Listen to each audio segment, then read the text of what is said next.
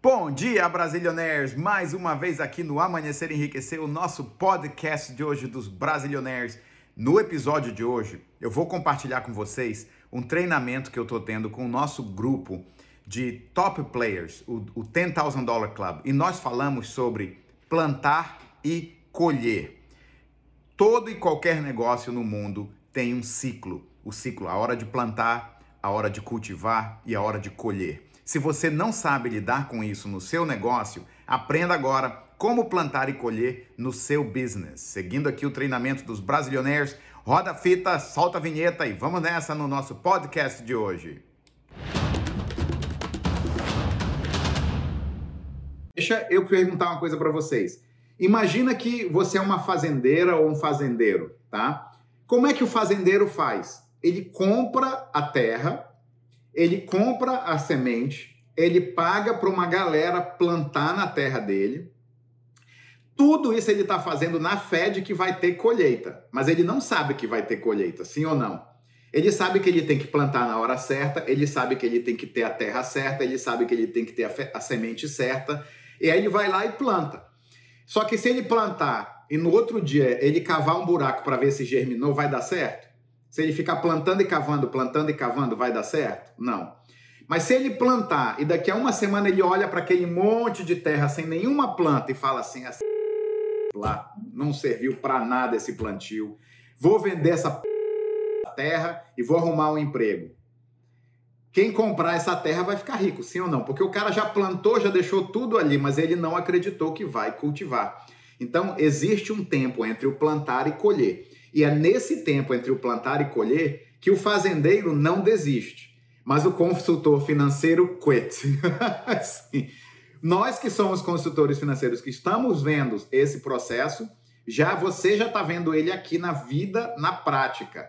Mas a realidade é, se você olhar quem está tendo sucesso na Five Rings hoje, são as pessoas que estão plantando e sabem que se elas plantam, elas vão colher. Quando você começa a pôr essa realidade na tua cabeça, não interessa se alguém cancela, se alguém remarca, se alguém desmarca, se um cliente não vem. Você não está preocupado, você está plantando. É, você está plantando tanta semente que se um passarinho comer aquelas quatro sementes ali no meio do plantio, você não vai estar tá correndo no mato atrás do passarinho para ele não comer semente. Você perde o tempo caçando o passarinho e esquece de plantar mais. O que, que você faz? Você planta mais. Claro que pode acontecer tempestades? Claro que podem acontecer tempestades e o cara perde o plantio dele.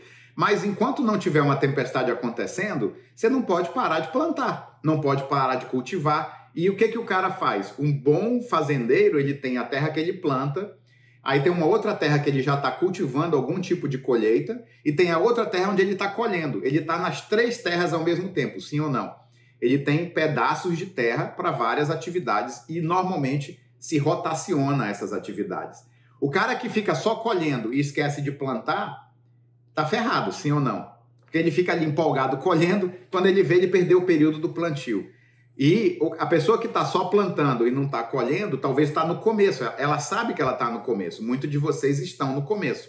Agora, se eu planto e estou colhendo, eu também tenho que estar cultivando. E são essas três atividades fundamentais dentro da nossa carreira: plantar, cultivar e colher. E como é que eu chamo essas atividades na Five Rings? Conhecer, convidar e encontrar. Olha só os resultados de gente convidada, galera. Aqui, ó, Fabiana. Quantas pessoas a Fabiana conheceu essa semana? 52. Milena, 53. Eu não sei o que vocês fazem. Vocês... É bom quando a aula, a própria equipe já dá o treino. A Fabiana falou: não foquei, eu tentei não ficar olhando o resultado. E ela tá certíssima. Se ela acordar essa semana agora e falar: caraca, não submeti nada semana passada, não, não consigo vender para ninguém, aí começa a entrar um monte de que porcaria na cabeça. Não consigo vender para ninguém, não estou vendendo nada, não fechei nada, não consegui nada.